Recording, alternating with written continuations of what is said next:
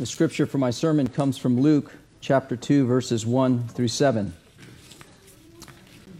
In those days, a decree went out from Caesar Augustus that all the world should be registered. This was the first registration when Quirinius was governor of Syria. And all went to be registered, each to his own town. And Joseph also went up from Galilee, from the town of Nazareth, to Judea, to the city of David, which is called Bethlehem, because he was of the house and lineage of David, to be registered with Mary his betrothed, who was with child.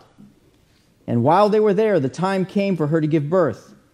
And she gave birth to her firstborn son, and wrapped him in swaddling cloths, and laid him in a manger, because there was no place for them in the inn. The word of the Lord. Well, the greatest story begins with the most unlikely of beginnings. The Son of God was being born into the world as a baby. If you were the author, how would you write this story? A child born in a palace, to a royal family, signs emblazoned in the sky communicating to all that the Son of God has been born. Rather, we see a pregnant teenager trudging through the dust in an obscure town. This isn't just a story, it's history. This is the way God planned it to be. Because the manner in which the Christ came shows what he wanted to achieve. See, in those days, a decree went out from Caesar Augustus that all the world should be registered. A little information on this ruler, Caesar Augustus. Augustus wasn't his real name, his name was Octavian. But he changed it to Augustus when he became Caesar, and Augustus means worthy of worship. He was one who liked to be worshipped. He was called Sotirios, or Savior, for he had saved the Roman Empire from his enemies and ushered in the Pax Romana, also known as peace on earth. Basically, the Cynics communicated that the way he achieved peace was by destroying his enemies, leveling their uh, cities, and calling it peace. He was also known as the Son of God because his father was Julius Caesar, who had been deified by the Roman Senate. And so the Son of God, the Savior, Augustus, who is worthy of worship, declared that a census should be taken for the purpose of registering the entire world. The goal was to register everyone so uh, they would know how many citizens they had, so they would know how much they could tax people. It was a way of, for the Roman Empire to say, "You are mine." And verse three communicates that all went to be registered, each to his own town. And Joseph also went up from Galilee, from the town of Nazareth to Judea, to the city of David, which is called Bethlehem, because he was of the house and lineage of David. David, excuse me, Joseph and Mary and over forty-five million people were uprooted in order to go to their ancestral hometowns.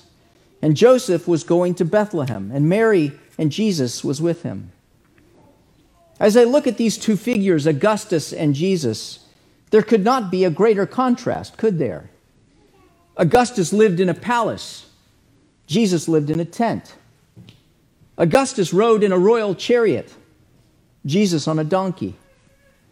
There was no place that Augustus couldn't go where he wouldn't be recognized. And yet Jesus traveled many miles unrecognized by all around him.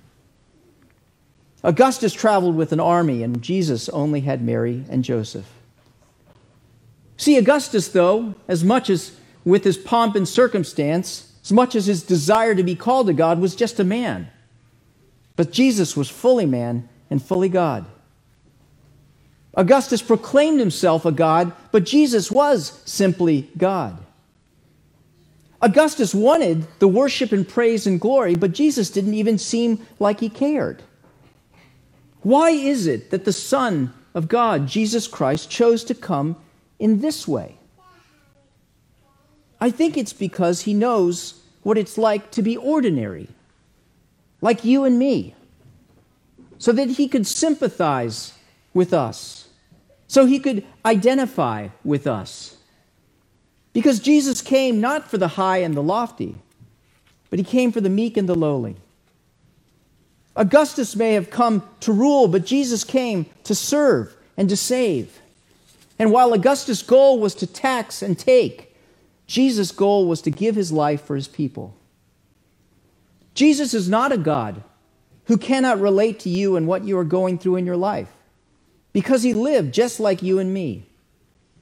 So when you feel like God doesn't care, that God can't relate to you and me, that he's far removed from my circumstances, remember how he came, just like you and me. Well, we have to ask the question, why is Mary and Jesus there in the first place with Joseph as he goes to be registered?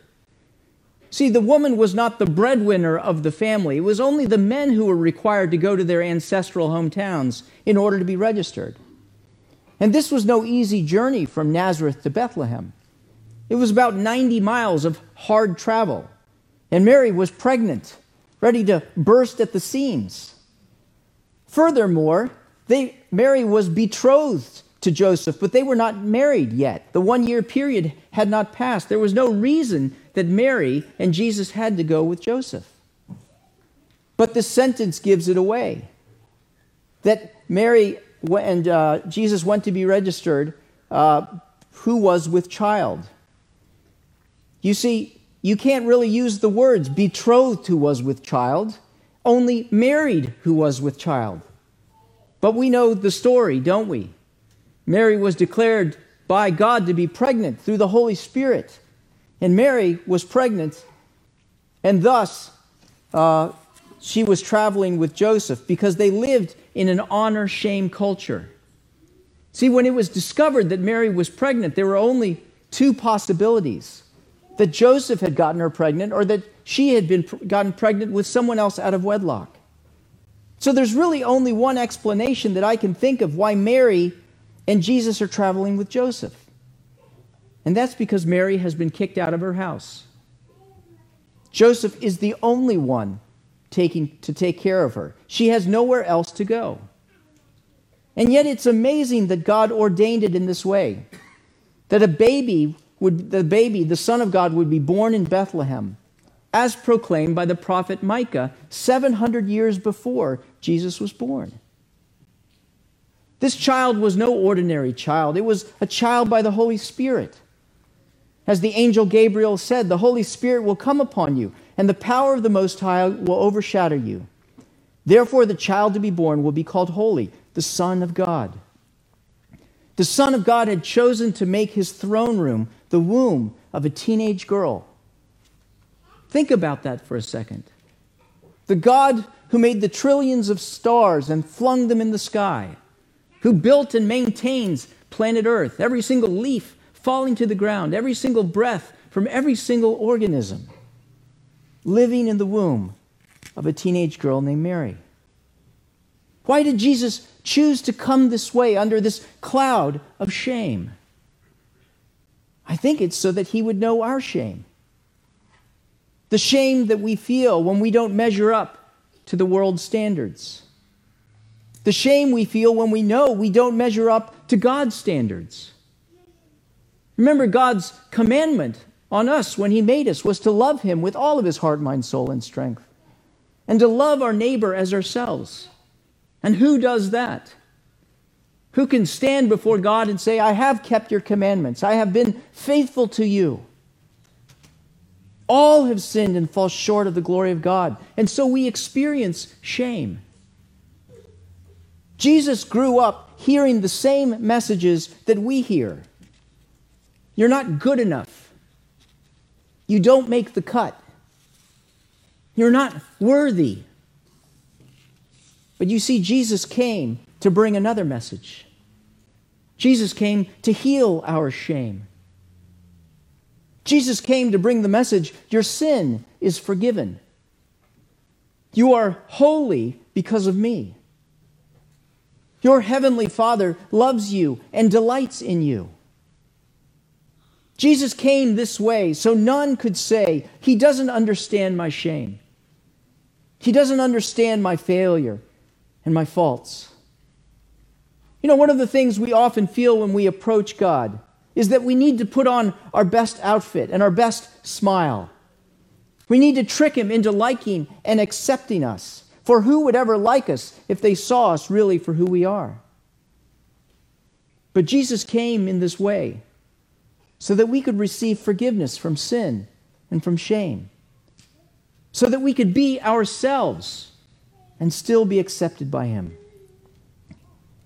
Have you received the forgiveness of Christ who has come into the world yet? For that's why he came, to take away your shame and to bring glory and honor in its place. And he is the only one who can do it. You see, Jesus came for ordinary people like you and me so that we would find him. Well, it was a long, hard journey, and they finally got to Bethlehem. And Mary was ready to give birth. But there was only one problem. There was no place for her. As verse six says, and while they were there, the time came for her to give birth. And she gave birth to her firstborn son and wrapped him in swaddling cloths and laid him in a manger because there was no place for them in the inn. Talked a little bit about the inn in the past. This word in Greek actually, literally translated, means upper room. The odds of there actually having been an inn or a hotel in Bethlehem are small, though it's possible. But even if there was an inn, a hotel, what are the odds that no one would give up space for a pregnant woman to have her child? We do know this, that Jewish custom and Jewish hospitality demanded that everyone uh, uh, leave part of their house, a room or part of a room for guests. And this was Joseph and Mary's ancestral town. Joseph might have been born in Bethlehem. Surely someone would, would make room for Mary to have baby Jesus. But you see, word has traveled ahead as people have been coming for the census, that this baby was born out of wedlock and that she's betrothed to Jesus. And so, excuse me, to Joseph. And so they travel with shame. And so the only place that is available is a place with the animals. Jesus knows what it's like to be overlooked. He knows what it's like to be humiliated. He knows what it's like to be passed over and written off. Why did Jesus go through all of these things? Because Jesus wants us to know that he sees us. He went all the way to the bottom so we would know that he cares enough about us to find us. Do you think that Jesus doesn't have any time for you? He does. Do you think that he's not willing to find you? He has. You're here, and he is too. Do you think that he's not willing to get involved in your life, whatever your life is like? He is. See, Christmas is all about him coming. And the way that he comes shows that he cares. But Christmas isn't just about coming, is it? Christmas is about responding. Christmas Day is tomorrow, and we've been in the Christmas season for a while.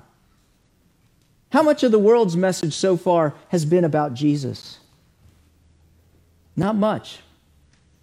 Jesus has been relegated to the stable again in our world, right? But there were those who came that night, those who recognized and who worshiped him.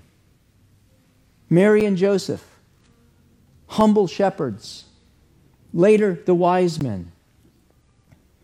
Jesus came for ordinary people like you and me so we would find him and we would respond to him with worship and praise and thanksgiving. For he is the one who made us and he is the one who redeems us. So seek the one who sought you out this Christmas. Let your heart become a throne room and receive the true King. Because Jesus came for ordinary people like you and me so that we would find him. And the manner in which he came shows what he wanted to achieve. A living relationship with people just like you and me. Let's pray. Jesus, thank you that you endured shame. Thank you that you endured being an outsider to demonstrate and to show to us that you know what it's like to live in this world Thank you that you came to the bottom to find us, to show us that you care intimately and deeply about us. God, I pray uh, that this, this night, that all of us would encounter you, that if we do not have a relationship with you, that we would enter into one, for you are alive and you are here. The tomb is empty and you are risen and you will come again. So God, meet us wherever we're at, whether on the mountaintop or in the valley. Show us yourself, your beauty, your love, and your forgiveness, that we might find wholeness in you, maybe for the first time. We pray all of these things in Christ's name.